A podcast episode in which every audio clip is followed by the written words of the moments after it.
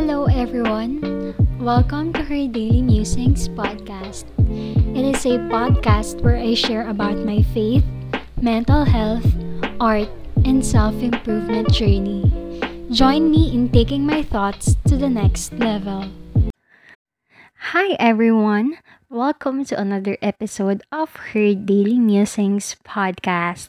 Today is February 23 and 5 days na lang. Tapos na agad ang February. Can you believe that? I don't know if it's just me or ang bilis lang talaga ng mga araw ngayon or baka dahil nagbibilang ako ng mga araw kaya mukha siyang mabilis. But I have thought of this episode specifically this one that I'll be talking about, which probably you saw in the title, while I was having my night walk. And it got me thinking na baka concern to ng mga ibang tao, especially we are slowly transitioning back to the normal.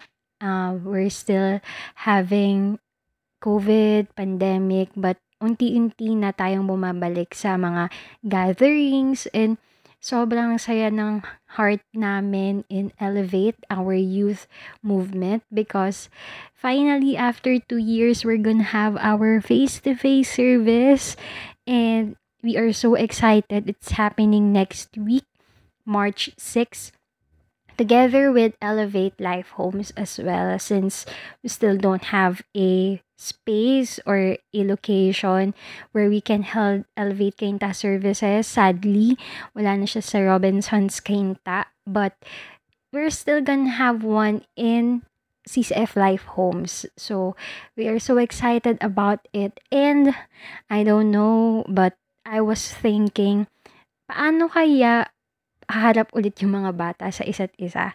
Especially yung mga never pa talaga naka-experience ng face-to-face. So, this topic is gonna be about um, socializing. And the title of this episode is So, how do you socialize again? I was wondering if there are people like me before na takot din talaga sa mga interactions or kumbaga naiilang or awkward. I've been there, but by God's grace, God changed me around other people when it comes to socializing. Siguro it really improves as you grow and maybe because uh, I was exposed to different kinds of people in my life. So let's talk about that. Socializing once again, especially when you are faced with different people of different ages and at the same time, siguro my main audience for this episode is for those people who are quite scared and awkward to face people once again. So I just have three points for you na nakikinig on this episode. So it will be three letter S. S, S, S. Not the social security system, but other way around. So first point that I want to share is or the first S that I want to share is to show up. Yes, show up. So, how can you expect to socialize if you don't show up right? So, that's the first thing you have to do. I know that showing up these days is quite hard. There are so many hesitations probably in your head na syempre unang-unang sa lahat yung virus o kaya yun nga yung sa socializing skills baka hindi ka na marunong or pagod ka, ganyan and all the other reasons that can possibly pop up, ba? When you try to show up. But that's the first thing that you have to show yourself up and just be there and the rest will follow. So the second S that I want to share is to start small. So by starting small, you don't have to approach a lot of people.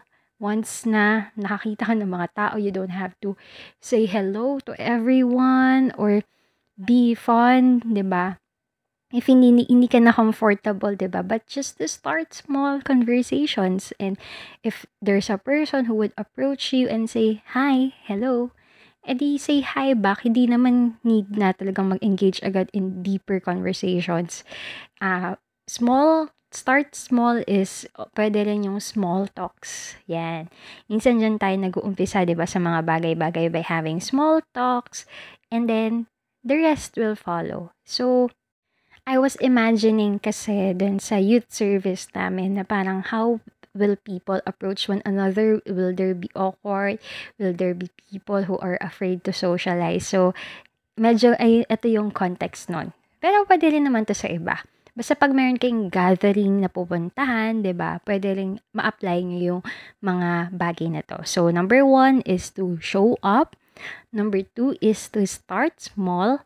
And number three is to savor the moment. So, how do you savor the moment? Just appreciate being there in a place with other people. Kasi, alam mo yun, sa tagal natin na naka-isolate sa bawat isa, we have gotten used to being alone or we have gotten used to being around with our family. But this is a new thing once again. I know na maybe two years ago, we have gotten so used to socializing with other people. We have gotten so used to talking, having fun. But this, right now, or in the future, diba? It's a new thing once again because after all these years, we have met once again. So savor na moment. Appreciate all the sceneries that you're seeing, all the people because they are alive, they are safe. Savor the moment with other company and even savor the moment that you got to go outside, dress up, and show up sa kung saan man yung pupuntahan mo.